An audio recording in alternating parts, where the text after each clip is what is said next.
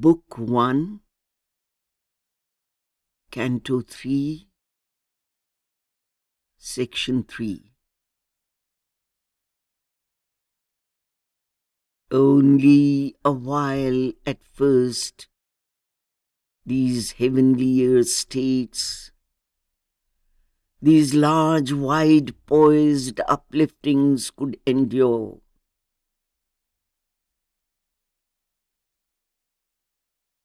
The high and luminous tension breaks too soon. The body's stone stillness and the life's hushed trance, the breathless might and calm of silent mind, or slowly they feel as sets a golden day. The restless nether members tire of peace. A nostalgia of old little works and joys, a need to call back small familiar selves to tread the accustomed and inferior way, the need to rest in a natural pose of fall as a child who learns to walk can walk not long. Replace the Titan will forever to climb. On the heart's altar dim the sacred fire. An old pull of subconscious chords renews. It draws the unwilling spirit from the heights, or a dull gravitation drags us down to the blind driven inertia of our base. This too the supreme diplomat can use. He makes our fall a means for greater rise. For into ignorant nature's gusty field, into the half-ordered chaos of mortal life, the formless power, the self of eternal light, follow in the shadow of the Spirit's descent. The twin duality, forever one, chooses its home mid the tumults of the sense.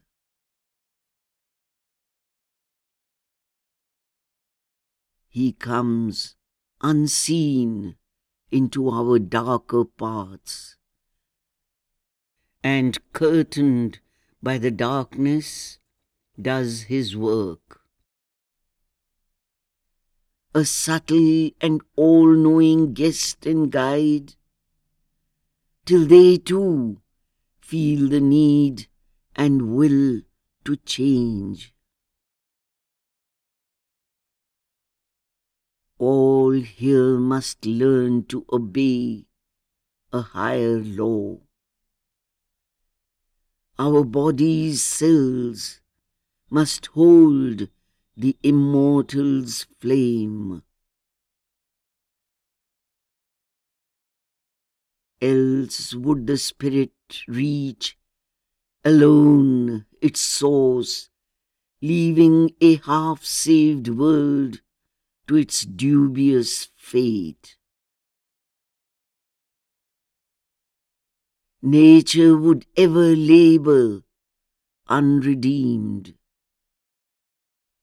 Our earth would ever spin unhelped in space, and this immense creation's purpose fail till at last the frustrate universe sank undone.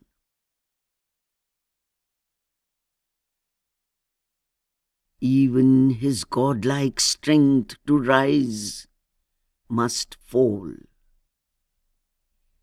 His greater consciousness withdrew behind.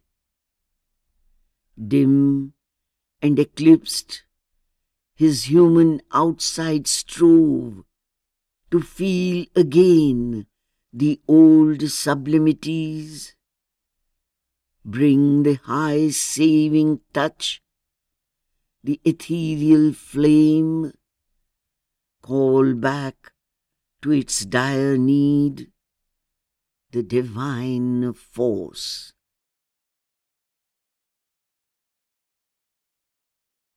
Always the power poured back like sudden rain, or slowly in his breast a presence grew. It clambered back to some remembered height, or soared above the peak from which it fell.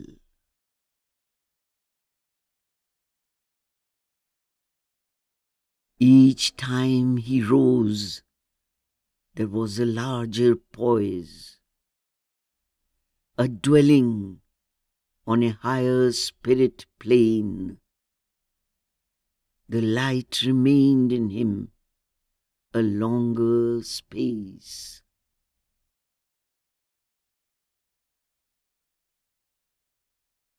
In this oscillation between earth and heaven,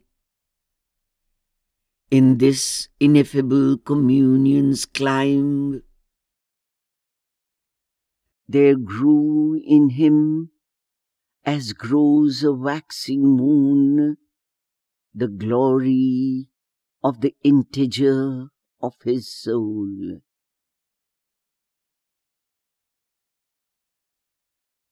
A union of the real with the unique a gaze of the alone from every face.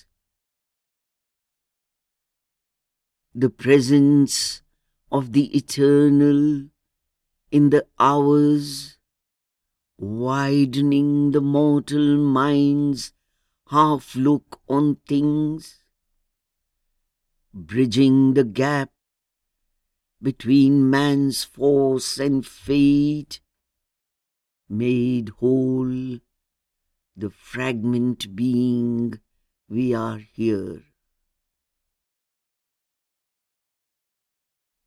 At last was won. A firm spiritual poise, a constant lodging in the Eternal's realm.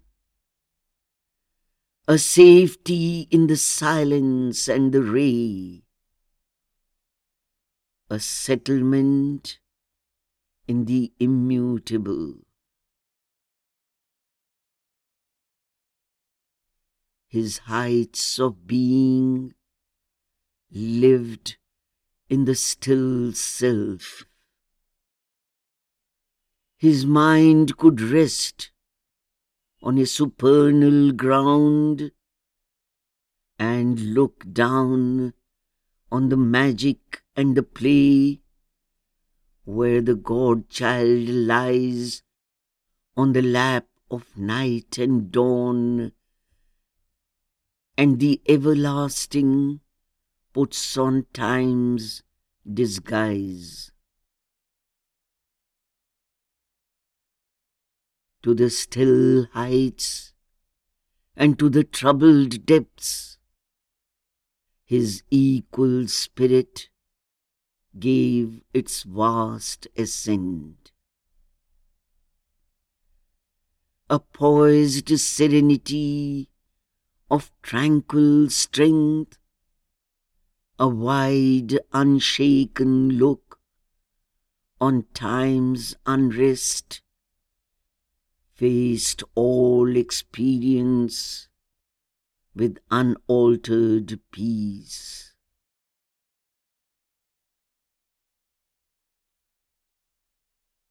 Indifferent to the sorrow and delight, untempted by the marvel and the call. Immobile, it beheld the flux of things, calm and apart, supported all that is. His spirit's stillness helped the toiling world.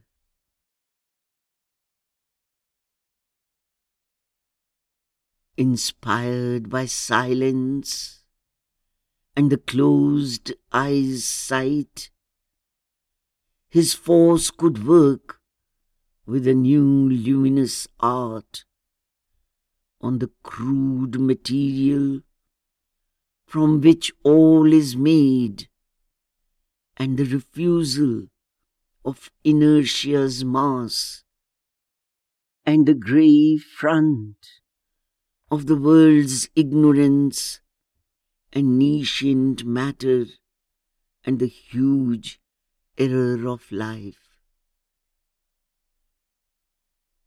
As a sculptor chisels a deity out of stone, he slowly chipped off the dark envelope, line of defense of nature's ignorance, the illusion and mystery of the inconscient, in whose black pall the eternal wraps his head that he may act unknown in cosmic time. A splendor of self-creation from the peaks, a transfiguration in the mystic depths, a happier cosmic working could begin and fashion the world shape in him anew. God found in nature, nature fulfilled in God.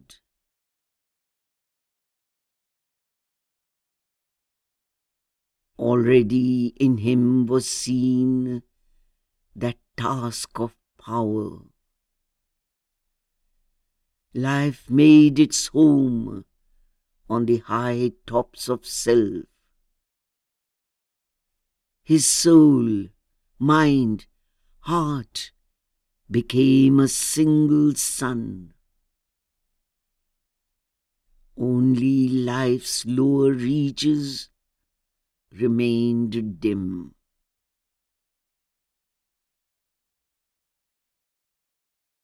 But there too, in the uncertain shadow of life, there was a labor and a fiery breath. The ambiguous cowled celestial puissance worked, watched by the inner witness's moveless peace. Even on the struggling nature left below, strong periods of illumination came. Lightnings of glory after glory burned. Experience was a tale of blaze and fire. Air rippled round the argosies of the gods strange riches sailed to him from the unseen. Splendors of insight filled the blank of thought. Knowledge spoke to the inconscient stillnesses. Rivers poured down of bliss and luminous force. Visits of beauty, storm sweeps of delight, rained from the all-powerful mystery above. Thence stooped the eagles of omniscience.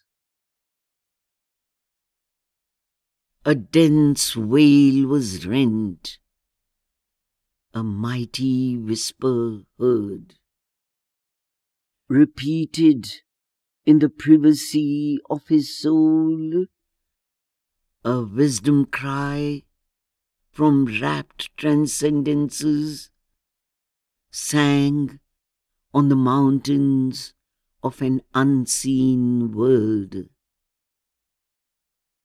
The voices that an inner listening hears conveyed to him their prophet utterances and flame-wrapped outbursts of the immortal word and flashes of an occult revealing light approached him from the unreachable secrecy.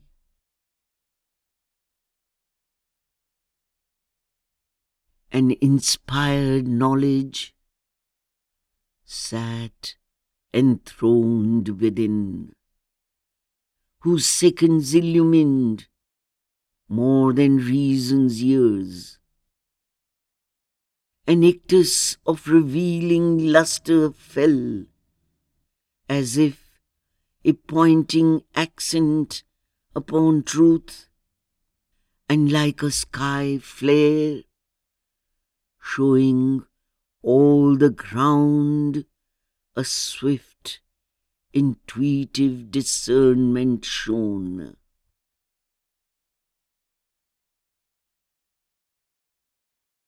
One glance could separate the true and false, or raise its rapid torch fire in the dark to check the claimants crowding through mines gates, covered by the forged signatures of the gods, detect the magic bride in her disguise, or scan the apparent face of thought and life.